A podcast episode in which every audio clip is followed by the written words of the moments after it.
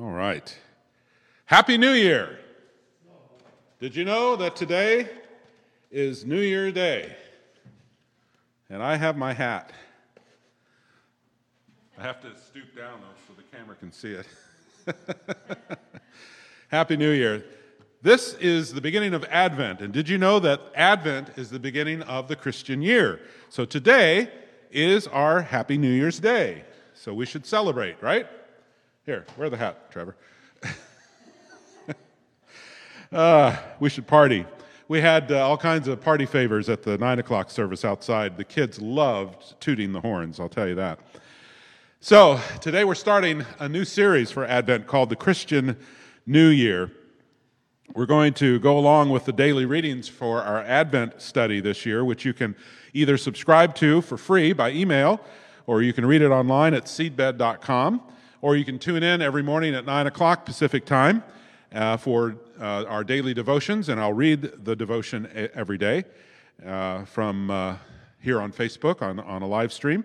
You can also buy the book and uh, have the whole series uh, in hand if you prefer to hold a physical book, you can do that by going to seedbed.com and placing that order.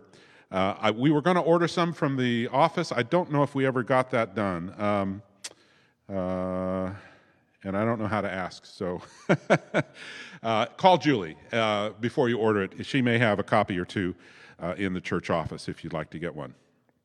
And then starting tomorrow evening, and each Monday during Advent, we're going to meet on Zoom for a video and discussion of the readings. And uh, you can get those Zoom creden- credentials also from the church office. Just to call Julie and she'll send those out to you. Uh, that's uh, tomorrow night at 7 o'clock on Zoom. We're going to be going to, uh, through Advent with our eyes focused on four different themes. Today is the theme of awakening, if you haven't figured that out already. Next week, it's anticipation. On the third Sunday, it'll be priority and repentance. And then on the fourth Sunday of Advent, the Sunday right before Christmas, our focus will be on faith. And so I hope you'll join us for each of, uh, let's see, she ordered copies, but they have not been delivered yet. So hopefully they'll be coming in real soon. All right, what time is it? We use several instruments to measure time, don't we? We have clocks, we have watches. They keep us on time for immediate appointments and events, or at least they, they remind us of them. Whether or not we stay on time is another thing. And then we have calendars, and calendars keep us in, on track for the days, weeks, and months coming up the appointments that we have, the events that we have, the vacations and so forth that we have. Now, this has been a, a very difficult year. Our calendars, at least mine, has looked very different than, ha- than it has in past years. And little did we know, right, uh, back in March, that we would still be weathering a pandemic here in Advent. But here we are, the beginning of almost to December, and we're still locked down. In fact, we're locked down even more than we were just a, a couple of weeks ago. So we have clocks, we have watches, we have calendars, but um, we also have the Bible, which is our ultimate measure of time, as well as our measure for our lives and our souls. Uh, we look to the Bible for uh, reminding us of what truly is important and not just what is urgent. Paul suggests that the time has come for us to wake up. The alarm is going off, it's time to wake up. Look at Romans 13, verse 11, the first half of 11. Besides this, you know what time it is, how it is now the moment for you to wake from sleep. This has been a crazy year. I guess I should say that last year was crazy since today marks the start of the Christian New Year. So uh, that's all behind us now. We can put it behind us, right? I wish. I wish we could do that. It's been a crazy year and it's been an exhausting year. Every day we wake up and go about our day, and every day looks just like the day before, doesn't it? And it's exhausting. It's amazing how exhausting that is to have the same, uh, basically the same day, day after day. It's caused a lot of stress, a lot of stress. Worrying about uh, getting sick, worrying about getting someone else sick, trying to keep our lives going, our jobs, our families, our responsibilities, and making sure that there's enough toilet paper to last. I mean, a year ago, could you even imagine that that would be a concern uh, for us here in the United States? But it is, again, a concern. Toilet papers, people are hoarding it for some reason. I like the way the message, uh, Eugene Peterson's uh, paraphrase, the message renders this verse, Romans 13 11. He puts it this way But make sure that you don't get so absorbed and exhausted in taking care of all your day by day obligations that you lose track of the time and doze off, oblivious to God. Let me read that again. I like this. But make sure that you don't, go, don't get so absorbed and exhausted in taking care of all your day by day obligations that you lose track of the time and doze off, oblivious to God. In the midst of all the stress, we have slowly been lulled into a stupor. We may have even fallen asleep. Paul says it's time to wake up because he says salvation is nearer to us now than when we first became believers. In other words, it's time to get serious about Jesus because he is coming back. He is coming back. Look at the second half of verse 11. For salvation is nearer to us now than when we became believers. Advent, you know, has a two prong emphasis or focus. Uh, the first prong is, the, is, to, is to remember and to anticipate the first coming or advent of Jesus.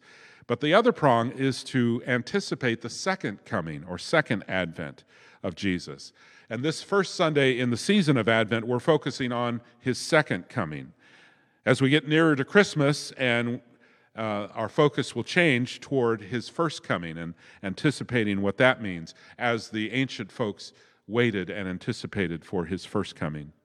Now, we don't know when Jesus will return, but we do know that his return is nearer now than it was when we first believed. It's nearer now than it was yesterday. And whenever he returns, friends, we need to wake up. We need to be ready. It makes me think of the 10 bridesmaids in Jesus' parable about the wedding. Remember in Matthew 25, verses 1 through 13? Then the kingdom of heaven will be like this Ten bridesmaids took their lamps and went to meet the bridegroom. Five of them were foolish, and five were wise. When the foolish took their lamps, they took no oil with them. But the wise took flasks of oil with their lamps. As the bridegroom was delayed, all of them became drowsy and slept. But at midnight there was a shout Look, he is, here is the bridegroom, come out to meet him. Then all those bridesmaids got up and trimmed their lamps. The foolish said to the wise, Give us some of your oil, for our lamps are going out. But the wise replied, No, there will not be enough for you and for us. You had better go to the dealers and buy some for yourselves. And while they went to buy it, the bridegroom came, and those who were ready went in with him into the wedding banquet. And the door was shut. Later, the other bridesmaids came also, saying, Lord, Lord, open to us. But he replied, Truly I tell you, I do not know you. Keep awake, therefore, for you know neither the day nor the hour. And because we know neither the day nor the hour, we need to be ready at all times, even in a pandemic, maybe especially in a pandemic. So, how do we make sure that we have enough oil? How do we prepare for the Lord's coming, the bridegroom's coming? You already know the answer to that question, but I'm going to say it anyway by working on your relationship with God by spending good quality time in prayer, by reading and absorbing the Bible, by growing in your discipleship and ministry. If your relationship with God is shaky, it's time to get it together. Seek Him every day, every hour of every day. Pursue the Lord and mold your life after the example of Jesus. Pay attention to the temptations and sins of your life. Work with the Lord to eliminate them. In other words, grow in your faith, your walk with Jesus. Love the Lord with everything you've got, and love your neighbor as yourself. This is what Wesley called sanctification. And it's something that we really focus on here at the Found with our life groups and our new discipleship groups, uh, modeled after the Wesleyan class meetings and uh, band meetings, respectively. And I hope if you're not already in a small accountability group that you will get into one and make that a, maybe a, a New Year's resolution to join a life group and or a discipleship group and be a part of a, of a growing uh, small group of growing Christians, a small group of growing Christians. Don't just know about it, do it.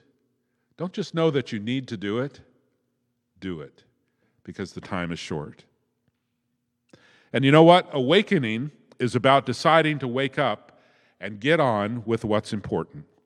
Look at verse 12 from our reading today. The night is far gone, the day is near. Let us then lay aside the works of darkness and put on the armor of light. If we want a new great awakening in our world, it must start with us. That means we have to stop playing games and get serious about following Jesus. It means we need to repent and turn away from any evil ways that we've practiced, that we've been tolerating in ourselves. You know, we're pretty easy on ourselves in that regard. We're hard on others, but we're easy on ourselves when it comes to sins. We need to get rid of any pet sins and habits that deny the power of God in our lives. We need to stop pointing out other people's sins and start working on our own sins. That's a key to discipleship growth. growth. Not pointing out other people's sins, but focusing on our own. Like Jesus said in Luke 6, verse 41 Why do you see the speck in your neighbor's eye, but do not notice the log in your own eye? I'll tell you why. Because it's easier to point out the sins of others than it is to deal with our own sins. And it makes us feel good to compare ourselves favorably to other sinners, doesn't it? We think we're better than them when we point out their sins. Like the Pharisee in Luke 18, verse 11, standing by himself, the Pharisee was praying thus God, I thank you that I'm not like other people, thieves, rogues, adulterers, or even like this tax collector. You and I, we need to be more like the tax collector. In verse 13, it says, But the tax collector standing far off would not even look up to heaven, but was beating his breast and saying, God, be merciful to me, a sinner.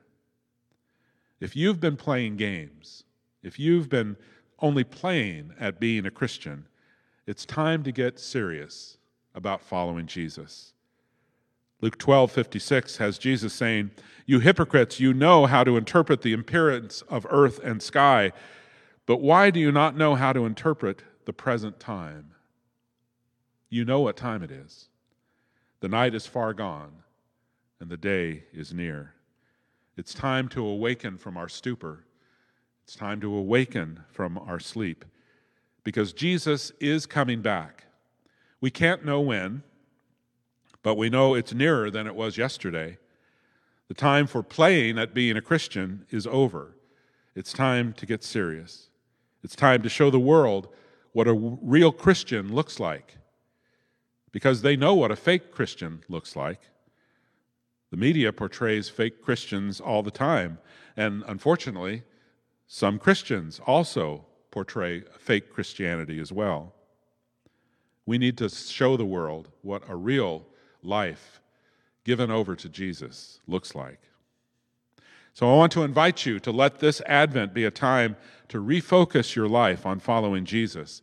Again, you can tune in every morning at 9 o'clock here on Facebook Live, 9 o'clock Pacific time, and I'll share the daily devotion in this series, The Christian New Year.